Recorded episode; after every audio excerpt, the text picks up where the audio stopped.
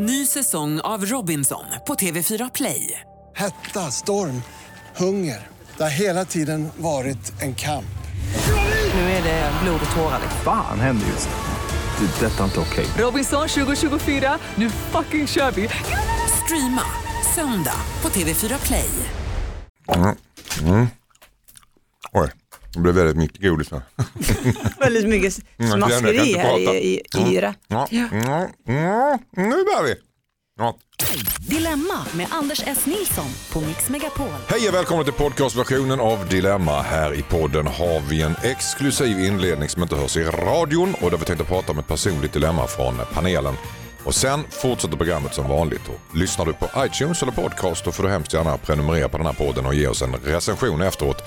Maila mig också gott folk. Dilemma at mixmegapol.se är adressen. Så ger panelen sina tips och synvinklar på ditt dilemma. Dagens trio, dagens panel är stadig som aldrig förr. Det är Alexandra Pascalido, journalist och författare till Mammorna. Välkommen! Väl, eh, det är så kul att vara här. Ja, tänkte du säga välkommen till mig. Det tackar vi för. Det inte, hör inte till vanligheterna. Hasse Aro, Jag är här välkommen. Ja, välkommen själv. Ja, tack ska du ha.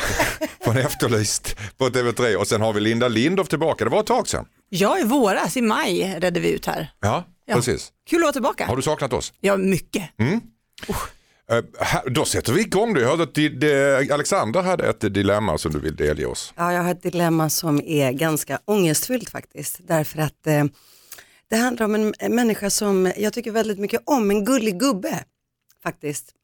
Och som frilansjournalist och författare så sitter jag ju då på massa olika arbetsplatser och man har olika jobb. Med ett utav de här kontoren, där sitter jag med väldigt, väldigt gullig gubbe helt enkelt. Och eh, det har varit betydligt fler som har suttit där tidigare, men nu är det bara han och jag kvar.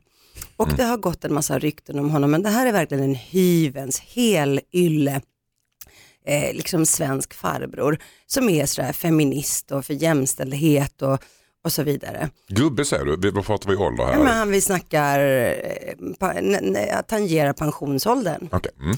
Och eh, det har gått lite snack om honom och nu har jag för andra gången, mitt på dagen när jag kommit till jobbet, eh, kommit på honom med att sitta och titta på porrfilmer. Mm. Och, Är det det ryktet som gick om honom också? Att han var en... ja, det var det ryktet som gick eh, och, och, och också i, i en frenetisk aktivitet då ska man också säga eh, eh, samtidigt. Så det var En bara... hängiven porrentusiast helt enkelt. Är det det? Men, Ja, men väl, ja. ja, men på, pågick den här aktiviteten som du, såg du den eller tittade han Ja, den bara? pågick och, och jag kommer alltså in Alltså, I tillsammans. klartext, han runkade. Eh, ja. Förlåt, Jaha! men alltså, det är så Så han tittade inte bara? Eh, nej, det, Jag precis. förstår. Och, och, och jag kommer då alltså in tillsammans med en väninna. Mm. Så jag går in först och jag ser detta och eh, jag låtsas som om ingenting. Och det här är en allmän arbetsplats. Ja, Mm. jag låtsas som om ingenting. För att rädda honom, för att skydda honom, för att det är så skämmigt, för att inte konfrontera honom, för att, för att, för att. Åh, och eh, nu, eh, sen, dess, sen det här hände för två, tre veckor sedan har jag inte kunnat gå tillbaka dit. Mm. Och nu vill jag bara gå dit liksom en lördaggryning och packa mina eh, kartonger och eh, ta mina saker därifrån och aldrig mer komma tillbaka. Men jag vet inte hur jag ska hantera det. Ska jag konfrontera honom? Nej men förstår ni vad jag menar? Ska Och en jag... liten del av dig tycker fortfarande att det är den här gulliga gubben, eller? Nej men alltså han står ju för så goda värderingar. Mm. Det är en, liksom utåt sett en väldigt bra människa. Men jag tycker ändå att även bra människor eh, självklart får, får eh, liksom underhålla sig själva på bästa sätt de vill. Men kanske inte just på arbetsplatsen klockan Inte 11 på dagen. Det kan vi nu vara Och ganska inte överens om. till den grad att du är beredd att sluta. Nej, verkligen inte. Där blir du ju jättefel. Nej, men jag är beredd att sluta för att jag inte li- liksom, tycker att det är särskilt fräscht och att jag inte heller tycker att jag är konsekvent. Man kan inte å ena sidan säga till människor att de ska säga ifrån när sånt här händer och å andra sidan inte göra det själv. Vad säger Hasse? Såg han att du såg honom? Jag vet inte Hasse, det är det som är det värsta. Jag Jag tror att han gjorde det. Okej, men verkade han liksom, Illröd och hade ju fullt sjå med att få ihop allting. Jag förstår. Och stänga av så att, att ihop. du skulle upptäcka honom var inte en del av, av själva hans personliga om han är en upplevelse? Jag tror inte han hade räknat med att en grekisk stormvind skulle svepa in på jobbet klockan 11 med en väninna. Nej. Du menar, det du säger Hasse, det är ifall det var en del av hans ekvation att du skulle komma in och upptäcka honom Nej, och nej, det nej. var liksom en slags crescendo i hans Jag- jag- ja, dröm där. Ja. Nej, jag tror inte att han hade någon sån här voyeuristisk okej. ådra. Nej men eh, ja, alltså det här är ju jättesvårt. Men om han såg dig och blev generad så kanske ord är överflödiga. Om du flyttar därifrån så fattar han liksom varför. Så, ja, precis. Så jag ska, du tycker också att jag kan flytta därifrån, eller hur? Jag tycker att han ska flytta därifrån men eh, jag tycker inte att det är okej. Därför att han gör så, det gör ju att han, även, han gillar ju äventyret. Han gillar ju att vara living on the edge och göra det här på arbetsplatsen. Det är ju en del av upplevelsen för honom. Nej, jag är inte Och det säker är på det. Du Han tror kanske, inte det? kanske var Han kanske jävligt inte tråkig får på göra jobb. det Han är tvungen, tvungen att jobba på en lördag. Hur kul är det? Ja, fast det finns ju fredade zoner någonstans. det Linda. Lindorff, vad säger du? Nej, men det är flera olika saker här. Dels så håller jag med om att det är jättekonstigt att han gör det på arbetsplatsen, ungefär som att han inte kan eller får göra det hemma. För om man vill ta på sig själv måste man få göra det, det tycker jag, någonstans. Men man kanske inte ska göra det där man kan bli påkommen eller det blir en genant situation för andra. Den är ju jätteolustig, tycker jag, obekväm. Och sen så måste man ju i det här fallet faktiskt säga det, hur obekvämt det än är för dig, Alexandra, så tycker jag att du måste säga, ursäkta mig, jag såg det där, jag tyckte det var oerhört olustigt och du får gärna kolla på porr och göra vad du vill med din kropp men inte här. Och jag vill inte bli skrämd eller känna mig genant eller generad över att du sitter och gör sånt här på min arbetsplats också. Det får du göra instängd någonstans eller med din fru. Huvudregeln är väl lås om dig. Ja, Alltså med sån här Eller hur, precis. Någonstans. Ja. Eller håll det med den som du hör ihop med eller på något vis vill vara ihop med. Mm. Ja. Underbart, jag är så tacksam för era kloka Alltså, råd. egentligen är det ju inte här något dilemma på det sättet. Jag menar, det är inte så att vi står här och funderar på gjorde han rätt eller gjorde han fel. Jag tror vi är ganska överens om att han gjorde fel. Jo, men- men- nej, men okej. mitt Frågan är dilemma- vad, vad ska du göra? Det är Liksom? inre mitt kampen dilemma hos dig, handlar ju, nej men mitt Ja, men då dilemma känner jag- handlar om jag ska stanna, should I say or should I go? Ja. Det är ju det det handlar Ja, om. men jag tror att det är liksom, eh, Våga ta konflikten. ja jag tror att du måste känna själv, vad tycker du själv? Liksom, han har sett att du har sett honom, själva det pinsamma är redan eh, så att säga avklarat, du behöver inte Jag tror att han har sett det. Ja. men jag kommer packa eh, kartongerna och sen så kommer jag kanske lämna ett brev. Jag kommer köra den Ja. fega stilen. Ja. Skulle du vilja fortsätta att han var en gullegubbe? Ja men det är klart att Någonstans. man vill att människor ska vara hela Tror du han vägen. skulle kunna vara det igen om du konfronterade honom? Ni pratar liksom ut om det. Jag- Att han skulle kunna gå tillbaka till en gullig gubbe då? Jag Eller är det, är det, har han gjort the kiss of death här? Ja, jag tror att det, var faktiskt Mm. droppen det här och i synnerhet med tanke på att det har gått rykten tidigare och Mm. jag vill inte lyssna på rykten. Jag tänker att man ska ge människor flera chanser. Det håller jag med. Känns det som att du har fått uh, Ja, jag känner kring att, detta? eh, att jag fått stöd här ifrån den här fina kloka panelen. Tack så mycket. Eh, nu fortsätter programmet som vanligt.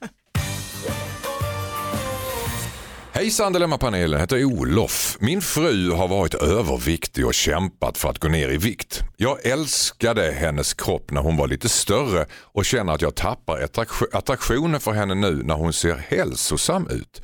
Jag kan inte rå för det. Jag gillade när hon var lite överviktig. Jag säger att jag älskar henne hur hon än ser ut och påpekar att hon inte behöver gå ner i vikt för min skull. Borde jag ändå säga att jag tycker hon var vackra när det fanns lite mer av henne? Undrar Olof. Lina Lindorff, vad säger du?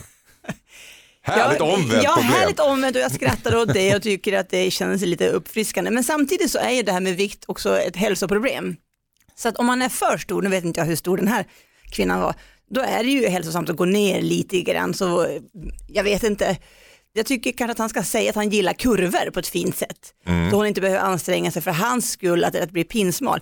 Samtidigt som jag inte tycker att just kroppsvikten eh, handlar bara om vad ens man tycker, utan hur man mår själv. Så att han måste ju utgå ifrån hur hon mår. Mm.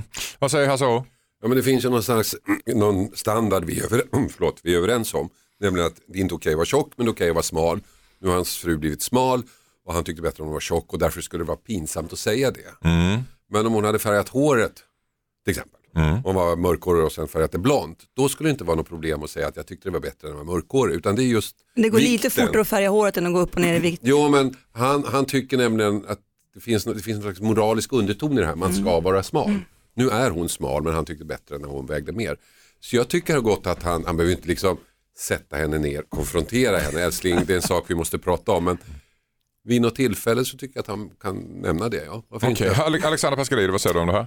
Ja men jag, om man nu eh, vill ha mer smak, eller vad man nu ska kalla det, så kan han väl kanske säga det på ett gulligt sätt att han saknar hennes valkar. Okej. För det verkar ju vara så att det inte bara är kurvor utan han vill ha lite mer. Han vill ha något att ha lite köttigare, Ja. precis. Och eh, då kan väl bara uttrycka det helt enkelt. Men sannolikt så har ju hon kämpat för sitt nya hälsosamma härliga jag. Så jag tror inte att hon kommer bara så här kompromissa och kötta på sig bara för att han vill det. Men jag tycker att bara ut med det, sjung ut. Men jag vill bara säga en sak Ja. här.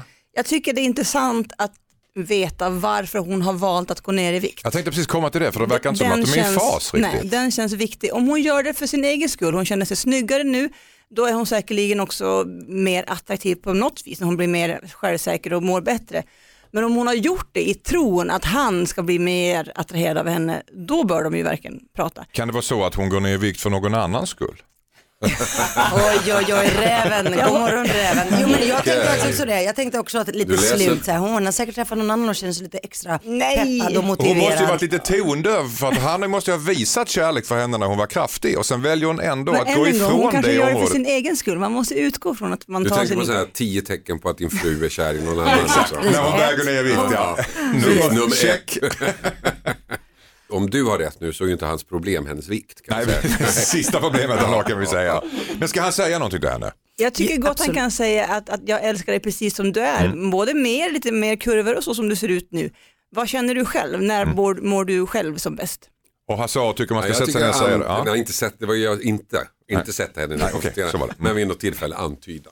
På ett fint sätt. Ja. Antyda. Alexandra? Och, och jag tycker han ska säga något riktigt gulligt om att han längtar och saknar hennes valkar typ. Nej men alltså på det sättet. Jag får Ganska. inte ge henne en tårta. Och bli en feeder. Tack så mycket. Hejsan Dilemmapanelen, jag heter Felicia. Jag är 22 år och oskuld.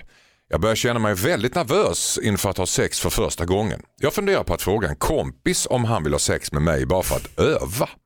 Men jag är rädd att han kanske hoppas på att det kommer att bli mer. Jag är inte intresserad av honom mer än som vän, men vill så gärna bli av med oskulden och det skulle kännas tryggt att göra det med någon jag är bekväm med. Jag är 99% säker på att han skulle säga ja.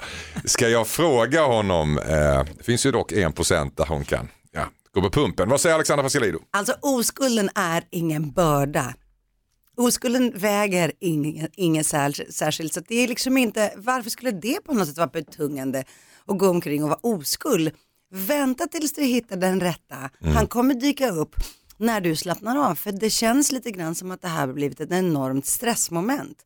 Hon kan ju också bara längta Nej men efter att få ha sex. Hon kan känna tryck från kompisar också, alla pratar. Såklart, 22 såklart. är ändå Men, jag, ganska men jag sent. tror samtidigt att det måste handla om någonting annat. Alltså hon måste få känslor. Det är alltid roligare att ha sex när man har känslor för en människa. Mm, vad säger Hasse?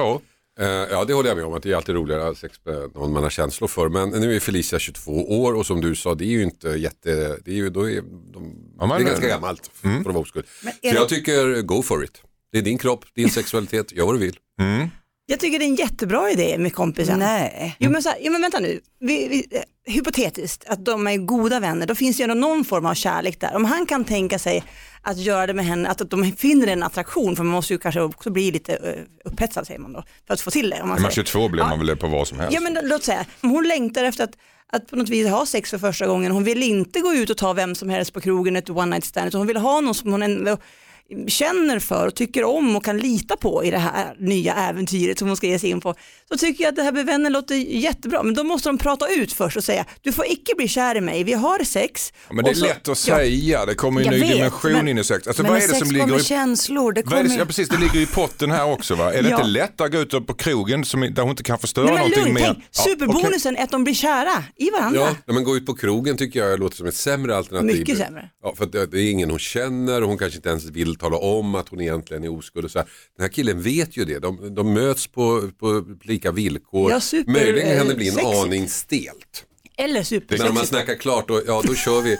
Ja, eh, vem, vem börjar då? Ja, du kanske, jag kan ju tänka mig att det blir lite seg start. Men gud, det lät, lät som, och det det lät som utbildningsradion plötsligt. Men du tycker, du tycker hon ska vänta Jag tills tycker hon blir kär hon i ska någon? hålla på sig. Nej, jag. Håll på dig säger Jag Alexandra. Kör säger Hasse och Linda, det här med vännen är perfekt. Ja, Ja, och må det bli kärlek. tack så mycket. Hejsan Dilemmapanelen, jag heter Samuel. Min 15-åriga lilla syster erkände nyligen för mig att hon har rökt gräs. Jag är 20 år själv och bor hemma. Jag vill inte svika hennes förtroende och skvallra till våra föräldrar men det är ju farligt för henne, speciellt i sån ung ålder tänker jag. Men om jag säger till henne att hon absolut inte får röka är jag rädd att hon fortsätter av att göra det utan att berätta för mig. Så vad ska jag göra? Undrar Samuel. Hasse du är, lite- det här är lite crime. Det är lite crime, eh, röka brass själv eh, som vuxen person tycker jag kanske inte är det värsta brott man kan begå. Nu är hon 15 och det, jag förstår dilemmat, det är ett jättetufft dilemma. Å, å ena sidan så hon är alldeles för ung för det här, han kan inte köpa det, jag förstår det, ska han berätta för föräldrarna? Ja, det ska han göra tycker jag. Men då, då, då brister hans förtroende, hennes förtroende för honom kanske för alltid. Och du tycker att det är värt det? Ja, det är det jag inte vet. Och sen om han säger åt en, okej, om du gör du det här en gång till, då säger jag till mamma och pappa. Så ett ultimatum kan han ju göra. Men då kommer ju inte hon att berätta för honom nästa gång hon gör det. Så att det är liksom lite återvändsgränd för honom här. Jag tror att som förälder är det lättare för då är man liksom benhård och sätter en gräns. Men förhållandet till en syskon är annorlunda. Ja. Och bräckligare på det sättet tror jag. Linda Lindorff, vad säger du? Ja, Jag tycker ju allt som har med droger att göra är fruktansvärt och jättevidrigt. Han ska ta fram forskning och visa att det är jätteskadligt och, att, och säga att hon kan dö och bli fast i ett drogberoende för resten av livet. Jag vet inte, det, det är där det börjar, det kan vara inkörsport till massa skit. Så absolut ta itu med det rejält och låta föräldrarna veta och alla. Föräldrarna först, eller?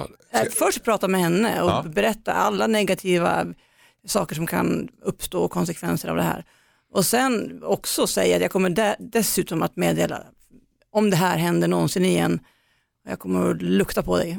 Okej, men det finns, hon har, alltså, systern har, han ger då systern en liten utväg i alla fall. Att gör du det här igen och jag får reda på det så säger det till, till Ja, föräldrarna. hon måste ju få en chans att smälta hur farligt det är. vis. Vad säger Alexander Pascalidou? Ja det är gräsligt svårt det här alltså, måste man ju säga. Nej, men alltså, eh, För att vi vill ju inte bryta förtroendet och jag tror att det är jätteviktigt att han bibehåller den här närheten och förtroendet.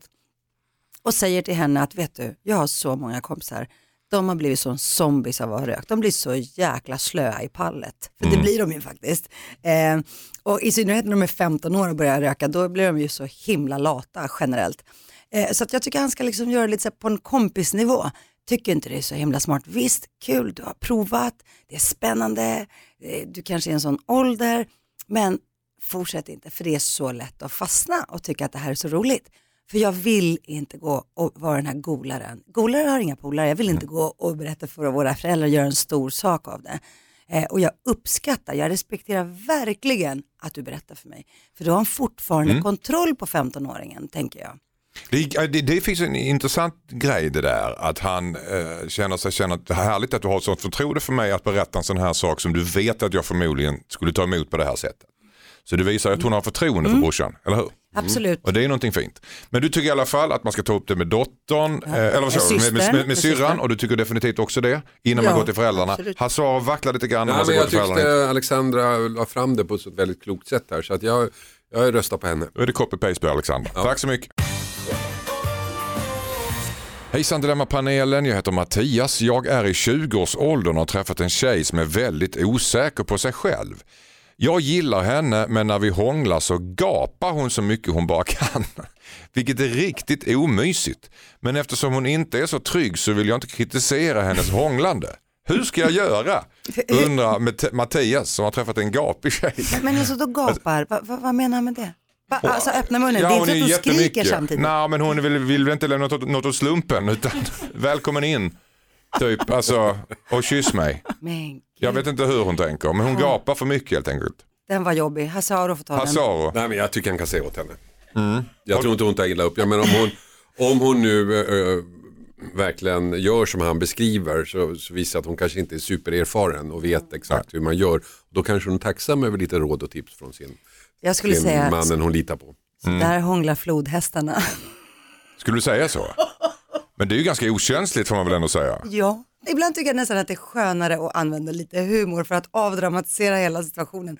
För ska man börja bli så seriös och börja så här, så låta som en instruktionsbok, ja, då tycker jag att vi tar och stänger ner munnen lite grann. Alltså då skulle jag ju tycka att det är ännu pinsammare. Då Tycker du mig ännu... Mattias ska säga i det här känsliga ögonblicket så kysser flodhästar. Vad säger Linda Lindorff? Men jag sitter och funderar på en massa olika saker. Jag tänker att det är så konstigt när två personer är kära att man kysser dåligt. Det är ungefär, men det händer ju inte. När två personer är riktigt kära i varandra, då hittar man ett sätt där man möts mun mot mun och det känns bara skönt och härligt.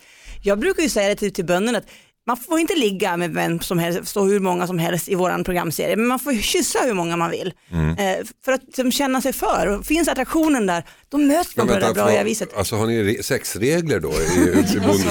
Man Ja, får inte ligga, ja, massor med frågor dyker upp. Man får ja. inte ligga med hur, många som helst. Var går gränsen? Två, Jo, men- tre? När jag såg Men- det här sist, det var inte igår, då var det vuxna män som var där, är det inte det? Och vuxna kvinnor, kan inte de få göra som de vill? Jo men, jo, men det blir, för mig så blir det lite oetiskt om, om de börjar ligga med alla. Oetiskt. Jag tycker jag, kärleksoetiskt tycker jag att det blir. Om de- Kärleksoetiskt. Ja, om de ligger med en de- först och sen en och så en och en och det blir Fast hela programmet är ju lite lösaktigt. Ja det är det väl kanske men det handlar om att hitta Det är rätt. hela programidén ju. Och för mig så tror jag Men är du moraltanten Ja, där och säger nej nu, nu, ja, nu tycker jag, nu stänger du munnen där med när du kysser, ett och två. Alltså är det, är det så här att det är i kyssen man känner om det är rätt man känner väldigt mycket i en kyss. Hasse, kan du skriva under på det? Att det är i kyssen man känner Ja, det håller jag med om, men jag menar samtidigt så är en kyss, är, om man inte har kysst förut, Mm. så är ju det också, nu kan, låter jag jättetråkig, men det är ju också en teknikfråga. En teknikfråga. Gå i skola hos Hasse Aro här. Hasses kysskola, ja den börjar här. Ja, nu har ett nytt programformat. Ja, om inte Linda är där får man inte göra En det. ny podd låter det Kyssa som. får man ju göra hur många som helst, det är precis det jag säger. Men man behöver inte ligga med alla. Nej. Nej. Precis. Hela tiden. Tycker du att Mattias ska hångelcoacha henne? Ja. Ja. ja. Hångelcoacha och Linda Lindorff. Jag hävdar att, att om kyssen är dålig så kanske det inte är äkta kärlek. Så kan det enkelt kan det vara. Tack så mycket. Ett poddtips från Podplay. I podden Något Kaiko garanterar östgötarna Brutti och jag, Davva, dig en stor dos skratt. Där följer jag pladask för köttätandet igen. Man är lite som en jävla vampyr. Man har fått lite blodsmak och då måste man ha mer. Udda spaningar, fängslande anekdoter och en och annan arg rant. Jag måste ha mitt kaffe på morgonen för annars är jag ingen trevlig människa. Då är du ingen trevlig människa, punkt. Något Kaiko, hör du på Podplay. Därför är gardinerna. Hejsan Dilemma-panelen, jag heter Frida. Jag och min kille blev ihop när vi var unga. Det var lite åldersskillnad och kulturella skillnader. Mina föräldrar är ganska strikta ska jag tillägga. Så vi har haft ett förhållande i smyg. Nu är jag 18 och han 24 och vi är fortfarande kära. Jag vill berätta om oss. Jag tror att mina föräldrar kommer bli lite arga för att vi smugit men det kommer ju gå över. Vi kan ju inte leva så här. Min kille är livrädd. Han vill inte berätta ännu. Hur länge kan jag vänta? Vad ska jag göra? Undrar Frida. Vad säger Linda Lindorff? Kärleksproblem. Det är klart att om hon var 12 när de blev ihop och det kändes inte ens eh, lagligt, då kanske man ska vänta med att berätta det. Men om två personer är överens om att de är kära, kära i varandra och det funkar fint, då tycker jag absolut man ska kunna berätta. Men så enkelt är det faktiskt inte. Vad säger Alexandra? nej, men det är inte alla föräldrar och alla familjer som har en sån liberal och öppen syn på förhållanden. Men nu verkar det inte vara primärt hennes föräldrar som har problem utan det verkar vara han, eh, killen, pojkvännen och då blir jag lite orolig. För han vet att hon har strikta föräldrar och då tänker han så här, åh nej om jag träffar föräldrarna då är jag fångad för livet, de måste typ gå hela vägen, Mm. gifta mig, ta henne till altaret. Då har han blandat in föräldrarna och de kommer, pressen från dem kommer att bli Såklart. stenhård. Det Vad säger liksom- Hasse Aro? Jag menar nu är de ju, nu är de ju vuxna. Han känner väl att de har eh, förutfattade meningar om honom. Okej. Och det bygger han väl på förmodligen vad Frida har berättat om dem. Så jag tror det ska vara nyttigt för alla parter om de träffades. Det kanske var så att föräldrarna inte alls har förutfattade meningar om den här killen. Och då får Fridas bild av föräldrarna sig en törn och han blir positivt Men han överraskad. måste ha en väldigt verklighetsförankrad bild av hennes föräldrar eftersom de har varit tillsammans så länge. Ja, och han han har hennes bild. Så, att, så att då är jag, tror jag att han är orolig för vilka krav som kommer Mm. med att möta föräldrar. Ska hon eh, berätta för föräldrarna, ja eller nej, Ale- Alexandra? Nej men hon ska berätta för föräldrarna men framförallt måste hon fråga, ta reda på varför din pojkvän inte vill träffa dina föräldrar. Berätta för föräldrarna, ja eller nej? Hasse Ja. Aro? Ja. ja. Linda? Absolut. Tack så mycket. Hejsan Dilemmapanelen, jag heter Mira. Jag har varit ihop med min kille i sju år. Vi har det superhärligt. För några veckor sedan blev han väldigt full och då berättade han att jag inte var hans första val. Att han egentligen var intresserad av min kompis när vi började ses. Det känns extremt sårande och har förändrat hur jag ser på honom. Kan man leva ett liv ihop med någon med den vetskapen? Jag kommer dessutom inte kunna slappna av när vi träffar min kompis som han var intresserad av längre. Vad eh, säger eh, Linda Lindorff om det här, kärleksdoktorinnan? Ja, nej men det, det tycker jag absolut är ett litet dilemma. För att, varför berättade han det för det första? Jättekonstigt efter full. sju år. Ja, men han hade uppenbarligen ett behov av att säga det. Han måste ju förstå att det skulle såra. Om jag vore Mira vill jag veta, jaha, försökte du på min kompis? Hur, hur långt gick det? Eh, varför, varför blev det då inte ni? Hasse Jag skulle vilja reda ut innan han är nykter, det, det vill jag säga. Ja, men jag kan, de hade varit ihop i sju år. Det kanske är så att han känner att det här har tyngt honom. Eh, det är inte så, för han har ju varit med henne i sju år. Så vad som hände för sju år sedan i sammanhanget nu är ointressant. Han har ju, val, han har ju valt henne, han lever ju med henne. Men du tror att det har tyngt honom i sju år? Jag tror att han har, ja, det har gnagt så här, det har gnagt lite, ja, det här borde jag berätta och så kommer liksom inget bra tillfälle och så blev han lite för full och så berättade han det. Men syftet var att lätta sitt hjärta, så här var det. Underförstått så är det inte längre. Vad vill han ha ut av det då? Nej, han ville bara be- berätta det för att det skaver lite på honom att det var Så så. du menar att han berättade är ett är i tecken sig på att... ett kärlekstecken. Okej, Ja. vad säger Alexandra Pascalidou? Jag säger Mira, Mira, Mira. Galningar och barn, men även fyllon. Det är bara de man får höra sanningen av. Jag tror att det här är sanningen. Jag tror att han har gått och burit på den här och han känner att han håller på att implodera eller exploderar. Och till slut så kom den ut med den här eh, fyllan. Och eh, jag tycker att hon, eh, hon ska lämna honom. Okej. För att ge, jo, i- nej men vänta lite, vänta lite, alltså lä, lämna. Eh, Jag tycker hon ska lämna honom och säga så här, jag vill att du tar dig lite tid. Om han går omkring och tänker på en annan, vill man verkligen vara tillsammans med någon som går och tänker Fast på det är någon inte det annan? han har sagt att han går och tänker på henne. Han sa för sju år sedan Var var, jag i en position i livet där, jag, där du inte var mitt första val. Okej, men okej, om det bara var då, om det inte är kvar, då tycker jag att det är preskriberat. Okej. Så Faktiskt. du bara ändrar dig nu när du får höra det som men faktiskt stod i men- brevet? Nej men jag, jag förstod inte för jag tänkte att han fortfarande kanske gick och bar på kärleksrester i sitt hjärta. Ja, det Men vet det var vi, inte det där vet jag var. inte. Mm. Varför ber- berättar han det här? Om det är för att han har känt det som en som någon ångestladdad grej som man måste få ur sig, då är det ganska själviskt kärlek. att han gör det. Mm. Eh, om det är en slags varning, att jag har fortfarande henne som ett första val, bara så att du vet, det slank ur honom. Eller varför? Hon måste sitta ner när han är nykter, Eh, eller kanske när han är full. Eller kanske till och med bättre. Och reda ut det här, få det. alla svar, ställ alla frågor. Det kan ju vara så här. Sup ner honom igen. men det kan ju vara så att kompisen i sammanhanget har förstått det här. Att han kanske liksom på något sätt stötte på det. Så hon förstod det här. Så hon har vetat och nu tycker han att det ska... I förebyggande syfte. Nej, men han, han tycker det är orättvist att kompisen har vetat det här Han är rädd att hon ska säga det först och Nej då men gör han vill han vara det. ärlig, han vill kratta marken och nästa vecka kommer han att fria. Ja. Oj, oj, oj, oj, oj. Nästa gång kommer han fria på fyllan. Manusförfattare för nästa romantiska komedi är just född. Lämna honom var det första Alexandra Nej, alltså, Pascalidou sa. Du sa ju Ja, det. men jag sa så här, ge honom en tankepaus. Jo men jag sa lämna honom, men Hasse så liksom, intensivt protesterade och tänkte jag kanske var en dum idé. Så ge honom en liten paus så han kan bestämma sig, eller så att han inte står och och velar och vacklar. Okej, så tycker Al- Alexandra och Hasse Aro tycker att det är en kärleksbetygelse. Medan Linda Lindorff säger att Red ut. du ska utsätta honom för ett rejält förhör. Ja, Varför inte på absolut. Gud fyllan? vad spännande. Så sanningen kommer fram. Alltså du ska inte vara full utan han ska vara det. Du ska vara nykter med er. exakt. Ha det gott. Hejsan Dilemmapanelen, jag heter Vivica. Min exman som också är pappa till min son tog sitt liv nyligen.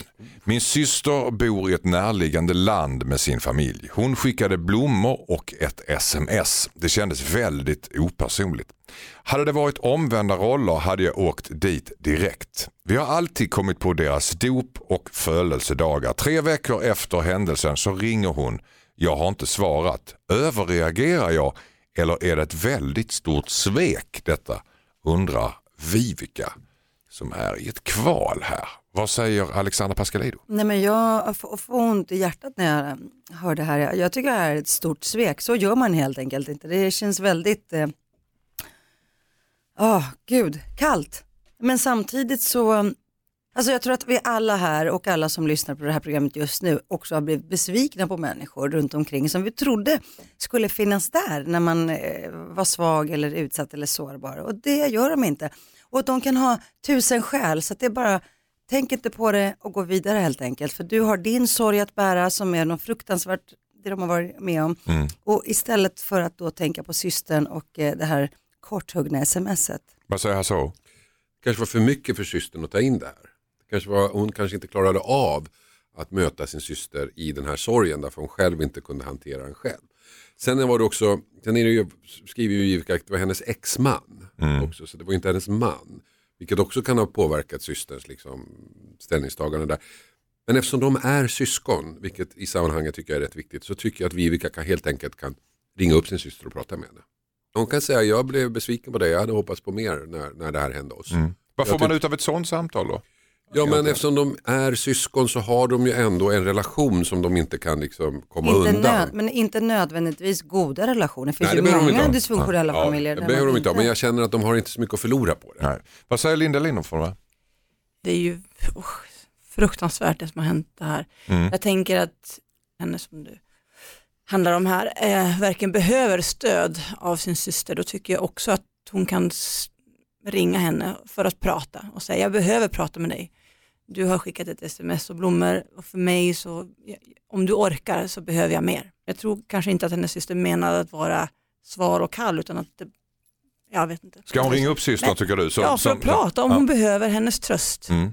Det tycker Hasse A också, eh, och Alexandra. Ja absolut, ring upp. Men, men alltså, det kan också misstolkas lite. Man kan inte riktigt lägga skuld på andra människor för att de inte riktigt gjorde det man själv förväntade sig. Nej. Vi har så mycket förväntningar. Så att, eh, ring bara och säg så här känner jag. Jag blev så ledsen.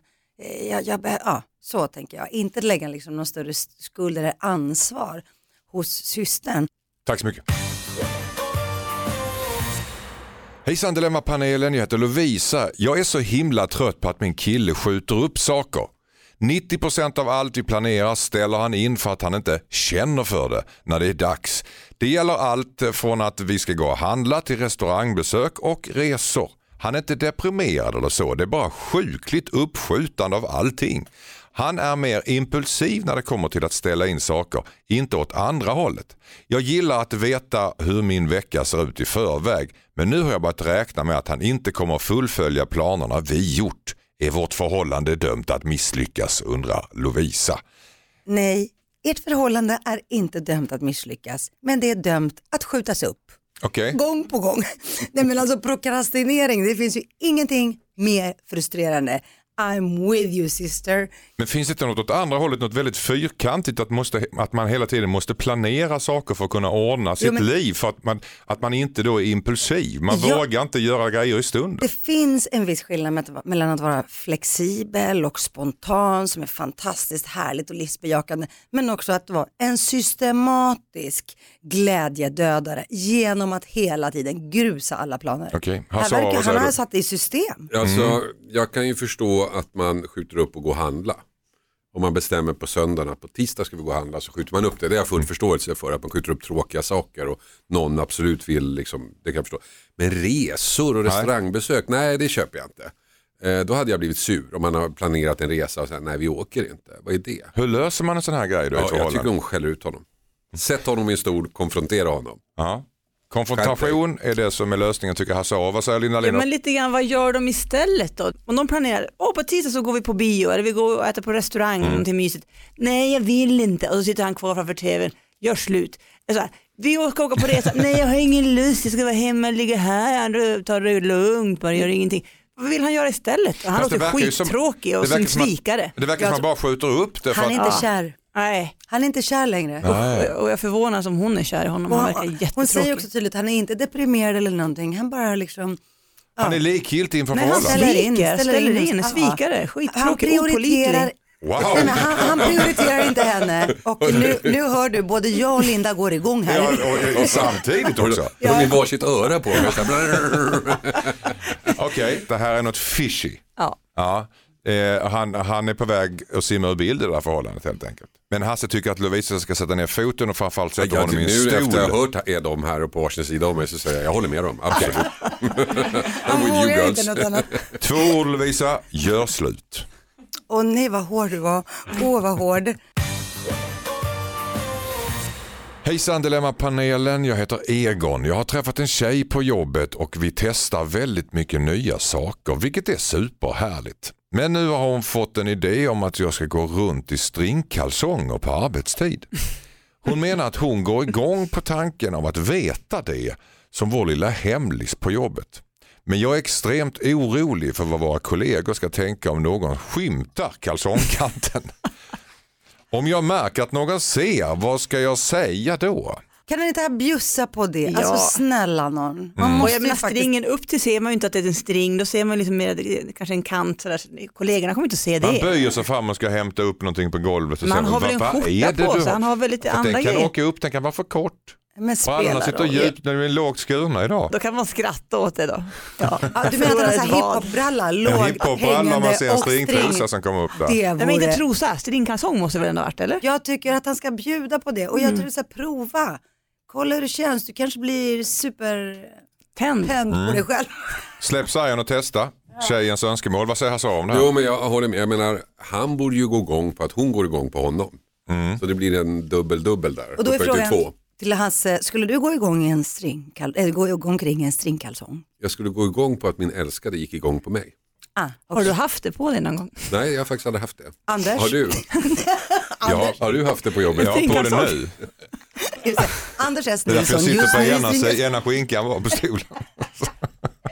Nej men man tänker varför har tjejer så ofta string och män inte lika Det får ofta? väl de göra om de vill. Det, det, det har väl med bekvämlighet Men att ni göra. kanske borde prova, det kanske är så att ni faktiskt njuter av det. Frigör skinkorna. Frigör skinkorna på männen. Men ni är ganska överens om att han ska säga ja till detta? Ja, det är helt harmlöst, så Mm. gulligt, det är klart. Vi knyter ihop säcken här genom att säga till Egon att det är klart du ska både stringkallingar och gå omkring och bli eh, eh, helt enkelt hetsa upp din tjej på nya jobbet. Och de här herrarna vi har i studion kommer också stödja dig genom ha på sig stringkalsonger på sina jobb.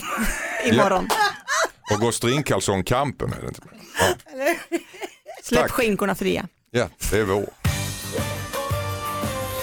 Hejsan Dilemma-panelen, jag heter Benny. En av killarna i vår kompis trio går igenom en tuff skilsmässa just nu.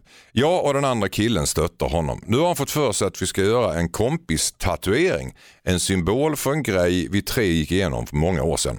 Min andra kompis tycker att det är en superbra idé. Jag tycker kompis-tatuering känns lite töntigt. Jag har några andra tatueringar sen tidigare. De är personliga och kompisgadden skulle visserligen inte synas så mycket. På ett sätt vill jag ställa upp för min kompis som går igenom skilsmässan men är verkligen en kompis-tatuering en rätt tröst? Absolut inte. Absolut inte. Nej, Snälla, kom igen. Alltså de måste ju skärpa sig. Man kan, man kan inte hålla på med så här.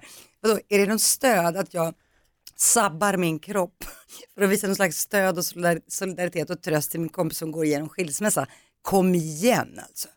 Nej men det är ett upptåg som kan vara uppfriskande kanske, någonting som alla går bort som de alltid kommer ha tillsammans. Ja, säger så de Hasse? alltid kommer Ja, men då tycker jag använd pengarna till en charterresa till Mallis istället och ha lite kul. Charterresa till Mallis, uppskrivet. Vad säger Linda Lindorff? Jag tycker också att det är mycket begärt av en kompis. Ja. Att, att man ska sätta en tatuering på sin kropp för att stödja en misslyckad relation. Va- varför kom den här idén upp tror ni? Finns det någon förståelse för att man kan använda tatuering som någon slags gemensam Nej, men tröst? om man ska vara lite kritisk den här kompisen då. Han kanske har blivit lite för needy, lite för så här, mer, mer, mer, Martyr. mer. Och nu ska vi tatuera oss allihopa. Det kanske är dags att han liksom tar sig i kragen och börjar komma igen efter. Alla har vi varit med om en skilsmässa och Mm. uppbrott och sånt där. Det är jättejobbigt men någon gång måste man gå vidare. Han har blivit martyren, liksom, men, men jag tänker också så här, vill han göra en tatuering som ett minne om det här djupa ärret som han sannolikt också går igenom och jag är inte ironisk, gör det själv, varför skulle du dra in dina kompisar? Hur?